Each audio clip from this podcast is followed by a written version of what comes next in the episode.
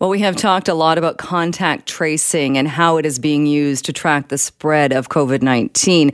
Your phone, a big part of tracing, but is this technology also being used by corporations that uh, are doing it in a bit of a different way? Well, our Nikki Reitmeyer had a chance to speak with Denis Gagnon about the latest in contact tracing technology.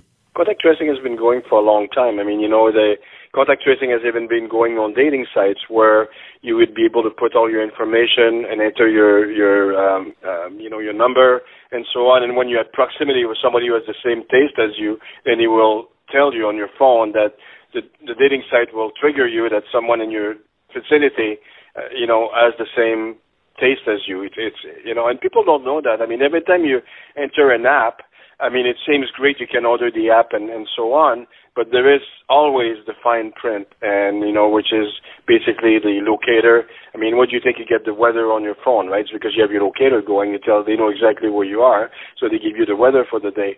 So people enter those apps and don't read the fine the fine print that yes, there will be some kind of monitoring, and, and that goes on constantly. In the case of COVID, though, it's it's it's trying to be done in a positive way versus just a monitoring way to sell you things, right? So it's possible, of course, for a company, for a corporation to make a profit off of contact tracing. However, for COVID 19, ultimately the goal is that it will be used in a positive way. Yeah, you know, after uh, three months of research, I've now, I'm somewhat convinced that it is a good thing. And I've just looked at the Alberta, uh, been studying the Alberta uh, uh, tracing and their app, and I'm quite, I'm very happy with the way they've designed their uh, collection of information, their privacy. It's multi-pages, and uh, they cover all the bases on the app, and it seems to be really well done. But because it's an opt-in app, now with people do it? That's the next question. It is very easy to use. You just enter your phone number and so on, and then they contact you if you've been in contact with, with someone or if you have it yourself. So it's very, very easy to implement, but will people use it? That's the question. Yeah, will people use it? I think a lot of that comes down to to trust and if they feel comfortable with the way in which they're being tracked or traced. Well, I think simplicity is a big thing. You know, they made it quite simple to use, but you know, the the the, the, apps are collecting data through user movements, right? They can do location tra- tracking through the GPS, the proximity of someone else through the Bluetooth, or using the mobile towers to determine an approximate location. So there's all kind of ways those apps are working, and in some cases they ever reinforced by, in the case of some buildings, that the app can be reinforced with video. So the video picks you up as the app picks you up with your phone number. So that becomes a little bit borderline now in regards to privacy because now it's not anonymous anymore. Now they know who you are connected to the app, and that's another that's another level that I'm a little bit problematic with me. But I think people are warming up now that now that we're doing well, for example, in BC, that if we were, were to prepare now and we have a second wave, let's hope not, in the fall, then we would have all those apps ready to go. And basically, the data, from what I understand, gets removed after 21 days. So then it's not kept on file forever. So there's always that, that security that, you know, it's not going to be kept and they'll know everything about you forever. But those apps are, are used constantly in regards to every time you sign for an app, I mean, they monitor, I mean, what you're buying. They monitor where you are.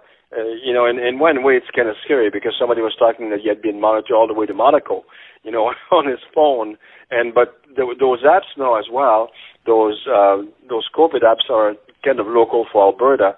I'd like, I would much prefer to see a national program that if you travel from province to province, that doesn't save you when you're going overseas and so on, but that would give you at least across Canada. So if you're traveling across all the provinces, then you'd be protected. I, I would really like that. Yeah, I think it's important to emphasize ways in which people could feel safe potentially with contact tracing for the COVID 19 pandemic because, again, when we hear stories about corporations such as uh, Tim Hortons using and tracking our information, it can make people nervous. Do you think that hearing these types of stories in the news about how companies or corporations are using our information could be counterproductive to trying to sell people on the benefits of using similar technology, contact tracing technology, to help us beat this global pandemic? I agree with you because psychologically people say, you know, what's what's the limit now? What is the government going to do with my data? If, you if it's a government agency, is that going to be uh, are they going to be monitoring me, you know, from a government point of view, which is at even a higher level, right? So yeah, when they talk about your coffee and they know when you're going for coffee and where where you're going for coffee, and at one point it even gave the residence of the individual and his girlfriend residence. Then we start getting to a different level. It's not about buying coffee; it's about a high level of monitoring and seeing if you're buying from the competitor and where you're residing and when your girlfriend is residing without even turning the app on. So I'm okay with turning the app on and then I can be monitored.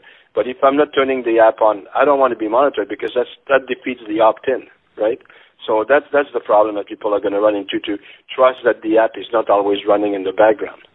Well, Denis, thank you so much once again for yet another fascinating conversation about contact tracing. Let's check back in in the next couple weeks, find out where we're at with this technology. We'll keep in touch. Thank you.